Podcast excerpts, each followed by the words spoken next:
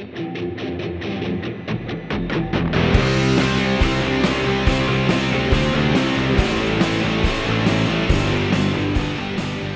んにちは。魂ファーストの導き手アーバンシャーマンミーシャです。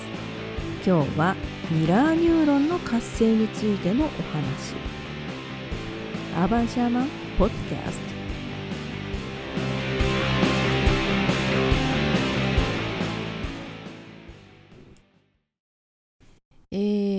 前回不良設定問題についてお話ししたんですけれども正解の問題不良設定問題というのは脳を活性するっていうお話だったんですよね。で私の仕事では箱庭療法をはじめとしてこの不良設定問題を取り扱うことが非常に多いんですね。カウンセリングとかヒーリング講座なんかでもよりスピリチュアルになればなるほど死生観とか在り方みたいな本質的なことに向き合うようになっていくので不良制定問題につながることは多いんです。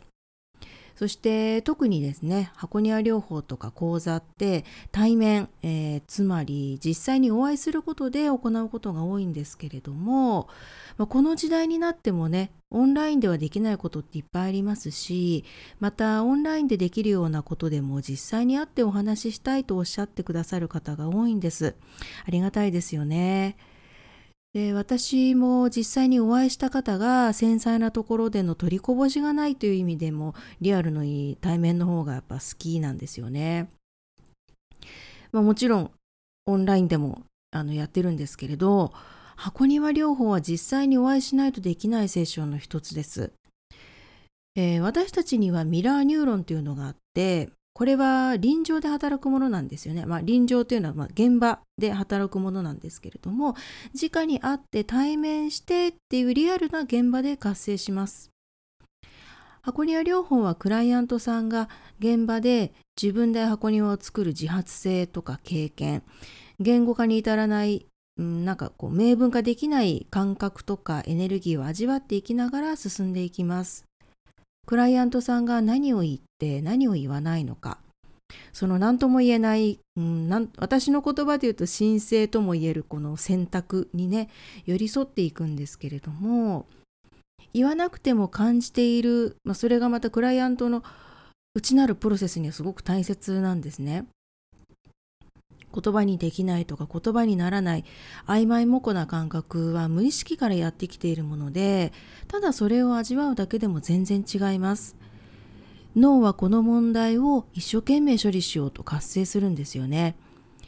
内なる正解を出すために脳は活性してそれまでの人生経験で蓄積された情報と照らし合わせたりしながら、まあ、取り組んでいこうとします。そこには不良設定問題のようなことも含まれていくんですね。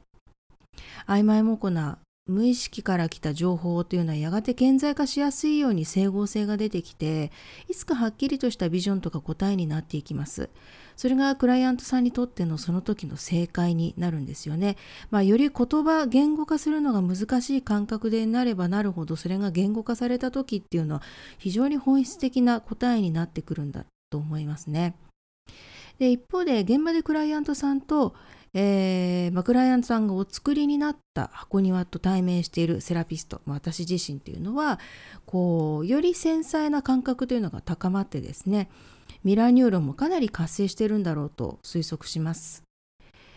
えーまあ、ミラーニューロンというのは例えば、えー、仲間が困っている時に助けようとする仲間に対する共感能力みたいなものだったりするんですけれどもえー、まあ、これはね、あのー、人類が、ま進化していく過程で身につけていった人間独特のものなんですね。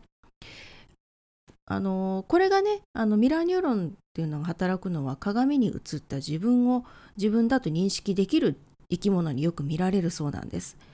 こう共感能力とか母性愛みたいなものっていうのは神経だけじゃなくホルモンでも起きるので、えー、鏡を見て自分だと認識できない動物というのは全く共感能力がないというわけではないんですけれども、あのー、人間っていうのはミラーニューロンではなくミラーニューロンだけではなく、まあ、フェロモンですねホルモンの一種ですけれども、まあ、それを嗅ぎ分ける嗅覚のレベルでも本能的な共感能力というのをあのもちろん持っているんですね。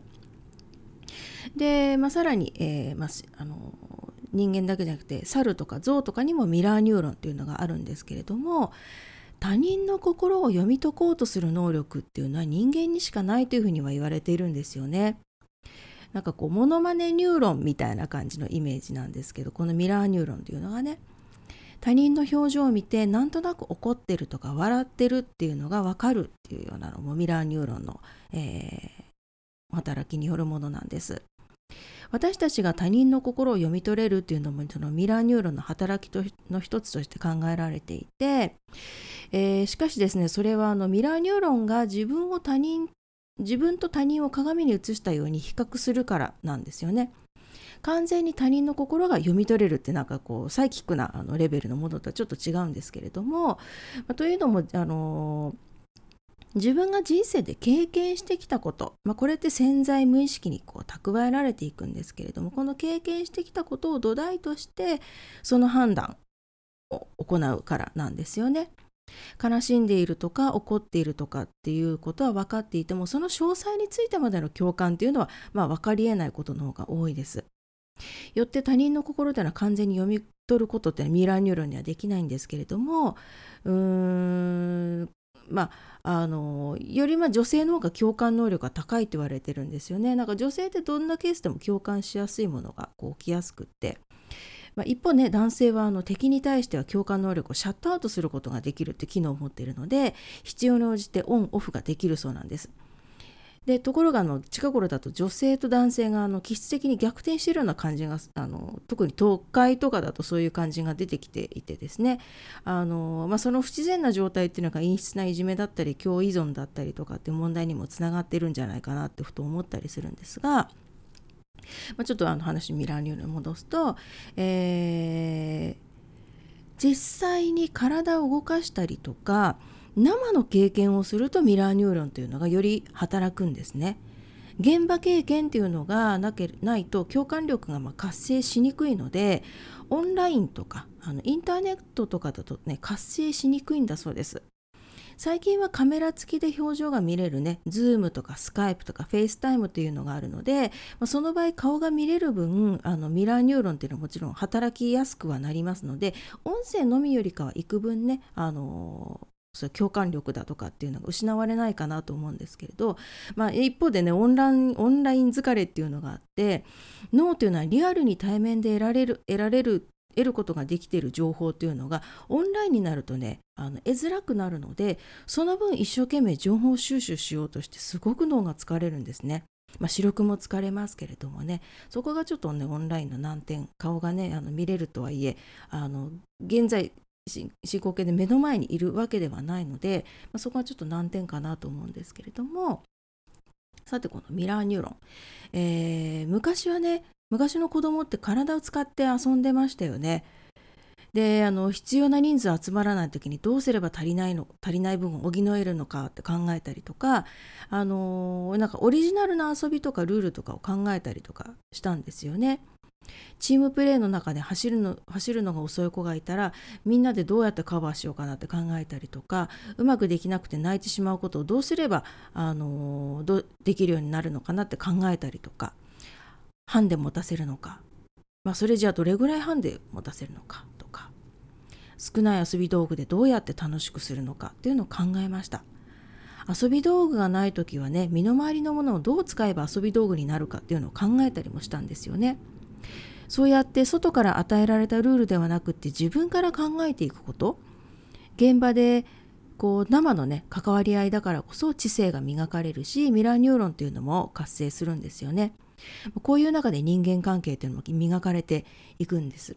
なのであのゲームとかあのゲームって最近のゲームとかってテレビゲームとかコンピューターゲームですよね。これってあの自分からルールを考えるのではなくルールを押し付けられた状態で、えー、プレーをすることになるため一定の枠組みの中でどういうふうに振る舞う振る舞ったらいいのかっていうのはあの得ることができるんですけれども何もない状態からどうやって、えー、ルールを作り出すのかとかそういう創造性っていう部分ではちょっと欠けてくるあの感じがするんですよね。ましてやその対人間っていう感じでリアルにこう会っている状態ではないので、まあ、あのテレビゲームとかの場合ですとやっぱりそこでミラーニューロンってね活性しづらくなってきます。一方やっぱりリアルに対面で会ってあの一緒にいるっていうことでミラーニューロンっていうのは非常にこうあの活性していくんですよね。まあ、あの先ほどお話ししたみたいにミラーニューロンが働いても100%他人の心を読み解くということはできないんですけれどもミラーニューロンって察するっていうことはできるわけですよね。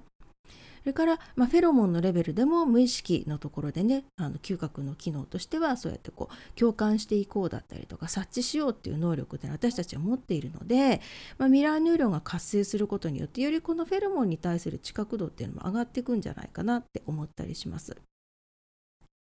不良設定問題に取り組むことそして対面で人と関わり合うことっていうのも、えー、ミラーニューロンの活性につながるわけですけれども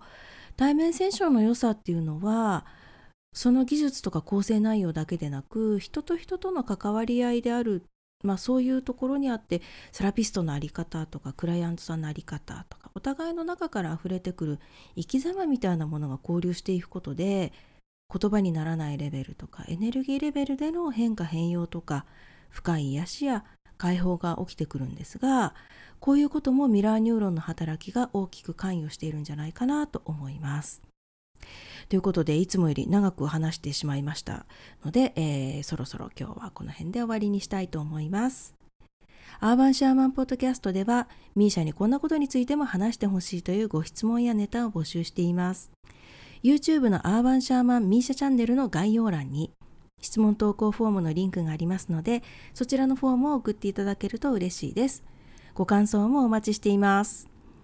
それでは今日もご視聴ありがとうございました。またお会いしましょう。ミシャでした。